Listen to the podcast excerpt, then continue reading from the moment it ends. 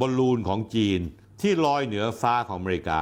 กลายเป็นถูกกล่าวหาว่าเป็นศึกจารกรรมสองมหาอำนาจ หรือเป็นกลเกมการเมืองระหว่างประเทศ ในมองในมิติด้านการเมืองของอเมริกา ต่างหยิบยกเรื่องบอลลูนสอดแนมมาเป็นเครื่องมือปั่นกระแสเพื่อให้คนกลัวจีนมากขึ้น สรุปแล้วบอลลูนอันนี้เป็นเรื่องโจกตลกขบขันแถวบ้านผมก็เรียกว่าประสาทแดงสัปดาห์ที่ผ่านมามันมีเรื่องที่ที่มันตื่นเต้น แต่สำหรับผมแล้วเป็นเรื่องตลกขบขันมาก แล้วก็มันมีเบื้องหลังหลายอย่างที่สื่อมวลชนหลายคนเนี่ยไม่ได้พูดถึง หรืออาจจะรู้แต่ไม่กล้าพูดถึง แต่วันนี้ผมจะเปิดทั้งหมดเลย เรื่องอะไรนะท่านผู้ชม คือเรื่องบอลลูนของจีนที่ลอยเหนือฟ้าของอเมริกา กลายเป็นถูกกล่าวหาว่าเป็นศึกจารกรรมสองหาอำนาจหรือเป็นกลเกมการเมืองระหว่างประเทศ สัปดาห์ที่แล้วครับในอเมริการัฐมลรัฐมอนทานา แงนหน้าบนท้องฟ้าแล้วเห็นมีวัตถุขนาดใหญ่สีขาวลอยอยู่กลางเวหาตอนกลางวันแสกๆ ต่อมากระทรวงกลาโหมของสหรัฐก็บอกว่า เฮ้ย นี่มันเป็นบอลลูนสอดแนมของจีน ที่ส่งมาทำจารกรรม เพราะบริเวณที่พบบอลลูนเป็นที่ตั้งของฐานทัพอากาศมามสตรอมซึ่งมีคลังแสงเก็บขีปนาวุธข้ามทวีป ติดหัวรบนิวเคลียร์เหตุการณ์ดังกล่าวท่านผู้ชมครับทำให้นายแอนโทนีบลิงเกนรัฐมนตรีต่างประเทศที่มีกำหนดเยือนประเทศจีนในช่วงวันที่ 5 และ 6 กุมภาพันธ์ ประกาศการยกเลิกการเยือนจีนในทันที พร้อมระบุว่าบอลลูนสอดแนมของจีนเป็นภัยต่อความมั่นคงของชาติสหรัฐละเมิดอธิปไตยของสหรัฐ และกฎหมายระหว่างประเทศอย่างชัดเจน ในกรณีดังกล่าวท่านผู้ชมครับ ฟังจีนออกมาระบุว่า สิ่งที่สหรัฐอ้างว่าเป็นบอลลูนสอดแนมนั้นที่แท้แล้วมันเป็นเรือเหาะที่ไร้คนขับของเอกชนจีน ที่ส่งขึ้นไปที่ใช้ตรวจสอบสภาพอากาศ และวิจัยทางวิทยาศาสตร์ บังเอิญควบคุมไม่ได้ถูกลมพัด เข้าไปเรื่อย ๆ และเข้าไปในน่านน้ำน่านฟ้าของอเมริกา เป็นเหตุสุดวิสัย เป็นสถานการณ์ที่ไม่มีใครคาดคิด เอาละสิท่านผู้ชมครับ เป็นเหยื่อโอชาและสำหรับนักการเมืองอเมริกา โดยเฉพาะยิ่งพรรคริพับลิกัน ปลุกกระแสว่านายโจไบเดนประธานาธิบดีสหรัฐ เป็นผู้นำที่อ่อนแอทำให้ในที่สุดแล้วนายไบเดนเลยต้องจัดเต็มท่านผู้ชม สั่งเครื่องบิน F ขับไล่ F22 ขึ้นไปบิน แล้วถ้าผมเชื่อว่าใช้ขีปนาวุธทำลายวัตถุต้องสงสัย ว่าเป็นบอลลูนสอดแนมของจีน ระหว่างกำลังบอลลูนกำลังลอยตัวอยู่นอกชายฝั่ง รัฐเซาท์แคโรไลนาเมื่อช่วงบ่ายวันเสาร์ที่ 4 กุมภาพันธ์ 2566 ที่ผ่านมา ก็เลยมีคนตั้งคำถามถามว่านายไบเดนใช้เงินหลายล้านดอลลาร์ในการสอยบอลลูนราคาไม่เท่าไหร่ เหมือนขี่ช้างจับตั๊กแตนผมรูปให้ดูนะฮะ ทำเพื่อกอบกู้คะแนนนิยมอันตกต่ำของตัวเอง โดยปลุกกระแสภัยคุกคามจากจีนใช่หรือไม่ท่านผู้ชมครับหลังจากการตีข่าวอย่างอึกทึกครึกโครมในอเมริกาเป็นเวลาหลายวัน จนกระทั่งสอยบอลลูนจีนได้ร่วงลงมา กระทรวงการต่างประเทศจีนและกระทรวงกลาโหมจีนก็ออกแถลงการณ์ว่า อเมริกามีปฏิกิริยาเกินสมควรอย่างเห็นได้ชัดขัดต่อกฎระเบียบสากลอย่างรุนแรง จีนจะพิทักษ์สิทธิประโยชน์ชอบธรรมของวิสาหกิจที่เกี่ยวข้อง และ ขอสงวนสิทธิ์ที่จะตอบโต้เพิ่มเติมหากจำเป็น ผู้เชี่ยวชาญด้านการด้านการทหารในความเห็นว่า การกระทำสหรัฐอาจขัดต่อหมวดที่ 7 ของกฎบัตรสหประชาชาติที่ระบุว่าการใช้กำลังในการป้องกันประเทศต้องเป็นไปด้วยความพอเหมาะพอสม ซึ่งถ้าจีนบอกว่าเป็นบอลลูนของเอกชน ใช้พยากรณ์อากาศ แต่อเมริกากับใช้ขีปนาวุธทำลายถือว่าขัดต่อหลักการของพอเหมาะพอสม ประเด็นอยู่ไหนนะผู้ชม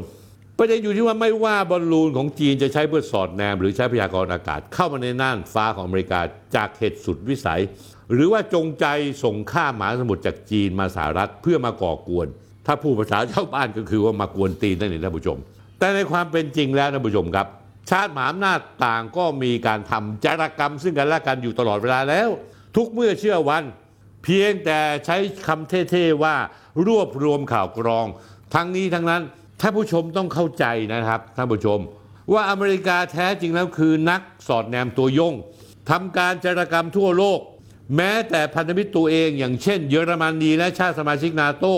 ก็เคยถูกโวยวายว่าถูกอเมริกาดักฟังทางโทรศัพท์ ผ่านเคเบิลใต้น้ำแองเกลา แมร์เคิลก็เคยโดน CIA ดักฟังโทรศัพท์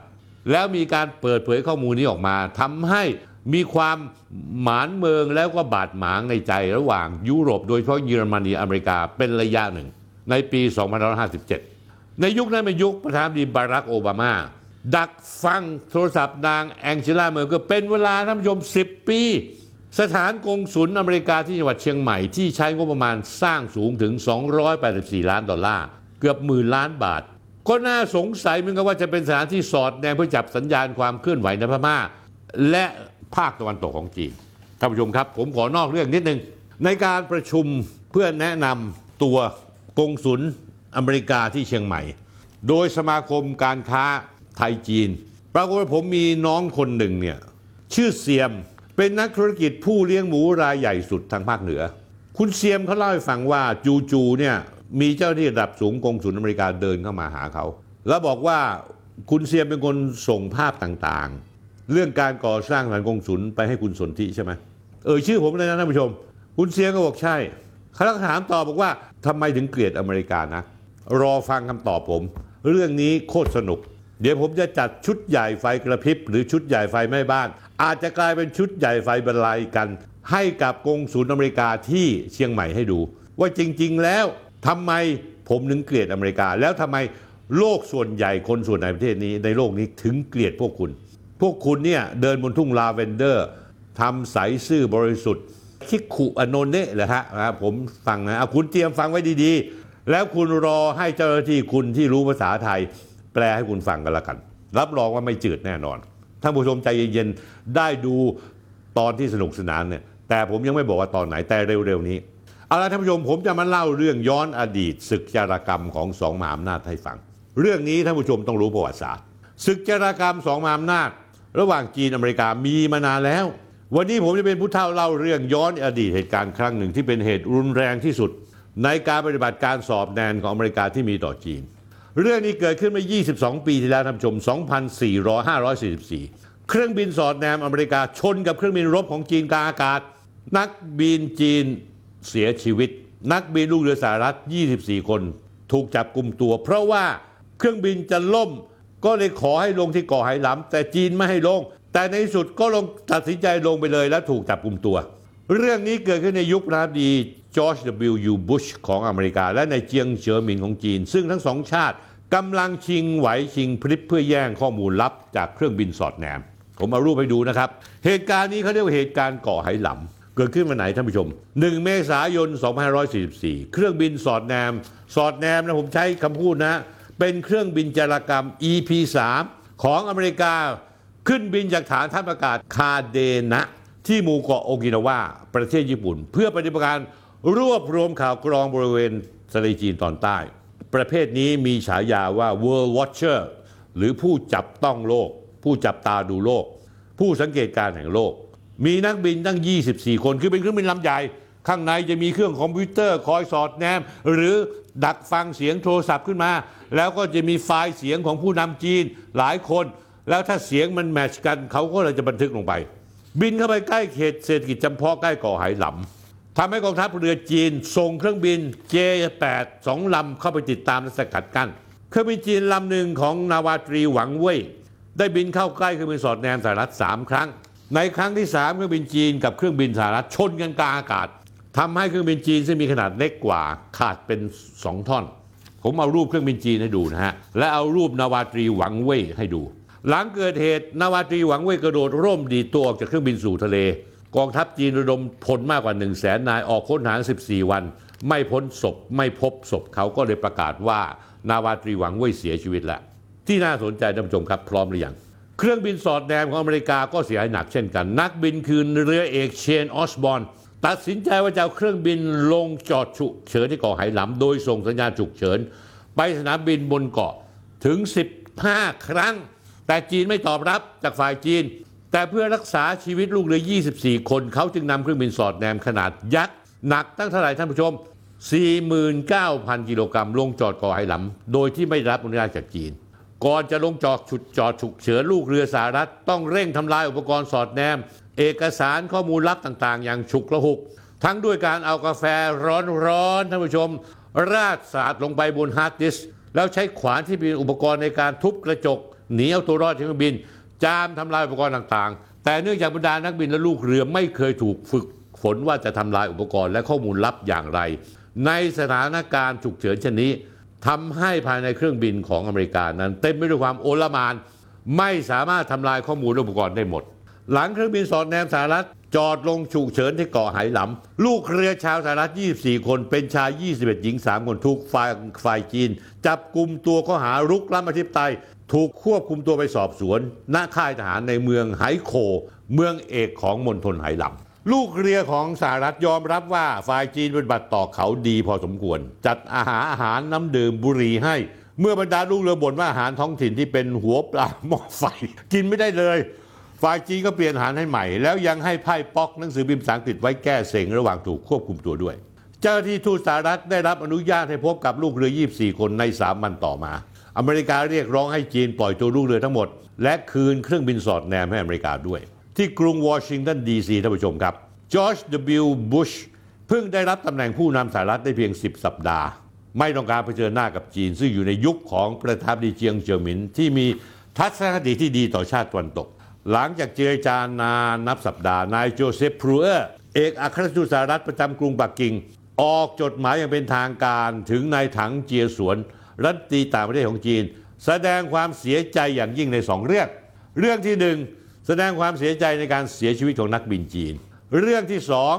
ยอมรับเสียใจอย่างยิ่งที่เครื่องบินสหรัฐเข้าสู่น่านฟ้าของจีน และลงจอดบนแผ่นดินใหญ่จีน โดยไม่ได้รับอนุญาต นอกจากนี้แล้วท่านผู้ชมครับพลเอกโคลินพาวเวลรัฐมนตรีต่างประเทศอเมริกาส่งจดหมายส่วนตัวแสดงความเสียใจถึงนารองนายกรัฐมนตรีเฉียนฉีเชินประธานาธิบดีจอร์จบุชก็ส่งจดหมายแสดงความเสียใจถึงภรรยาม่ายของนาวาตรีหวังเว่ยทางฝ่ายจีนบอกว่าเฮ้ยคุณเสียใจอย่างเดียวไม่พอจีนต้องการคำขอโทษจากอเมริกา และให้อเมริกาจ่ายค่าเสียหายมูลค่า 1 ล้านดอลลาร์อเมริกาบอกไม่ยอมขอโทษ เพราะไม่ได้ทำอะไรผิด เครื่องบินอเมริกาอยู่บนหน้าน้ำสากลทะเลจีนใต้ ซึ่งทุกชาติมีสิทธิเสรีภาพในการทำการบิน แต่เครื่องบินจีนบินเข้ามายั่วยุในระยะใกล้จนเกิดอุบัติเหตุขึ้น ส่วนเรื่องเงินชดใช้ อเมริกาจะจ่ายแค่ค่าอาหารและที่พักของลูกเรือ 24 คน ที่จีนควบคุมเอาไว้ ค่าที่พักค่าอาหาร 34,000 ดอลลาร์ท่านผู้ชมครับคณะกรรมการกลางพรรคคอมมิวนิสต์ของจีนได้หารือกัน โดยม่มีข้อสรุปอย่างนี้หนึ่งถ้าหากควบคุมลูกเรือสหรัฐ 24 คนไว้นานเกินไป อาจจะก่อกระแสต่อต้านที่อย่างรุนแรงจากประชาชนชาวอเมริกาสองในช่วงนั้นเป็นเทศกาลอีสเตอร์ ซึ่งเป็นเทศกาลสำคัญของชาวสหรัฐ ถ้าหากไม่ยอมให้ดูเรือกลับไปหาครอบครัวอเมริกาอาจจะใช้ประเด็นว่าจีนไร้มนุษยธรรม ผลกระทบต่อภาพลักษณ์ต่างด้านต่างประเทศของจีน ประเด็นอยู่ที่ไหน ประเด็นอยู่ที่ว่าในช่วงนั้นจีนเนี่ยท่านผู้ชมต้องอย่าลืมนะจีนช่วงนั้นยังเป็นประเทศที่อ่อนแอ ทั้งด้านเศรษฐกิจและการทหาร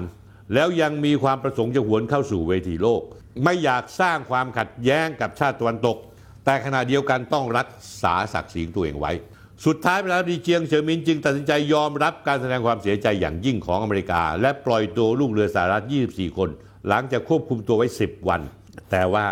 ไม่ยอมคืนเครื่องบินให้ยังอายัดไว้ จีนปฏิเสธข้อเสนออเมริกาที่ส่งวิศวกรมาซ่อมเครื่องบินสอดแนมที่กาะไหหลำ จนกระทั่งสองชาติตกลงว่าที่จะใช้เครื่องบินรัสเซียส่งชิ้นส่วนเครื่องบินสอดแนม ที่ถอดออกเป็นชิ้นๆกลับไปยังสหรัฐ เมื่อวันที่ 3 กรกฎาคม 2544 3 เดือนที่จีนอายัดเครื่องบินสอดแนมอเมริกาไว้ ได้มีการประเมินว่าฝ่ายจีนได้ข้อมูลลับหลายอย่าง ที่ลูกเรือสหรัฐทำลายหมด เช่น รหัสลับต่างๆท่านผู้ชม คู่มือการรวบรวมสัญญาณข่าวกรอง รายชื่อของลูกจ้างคณะสำนักงานความมั่นคงแห่งชาติหรือ NSA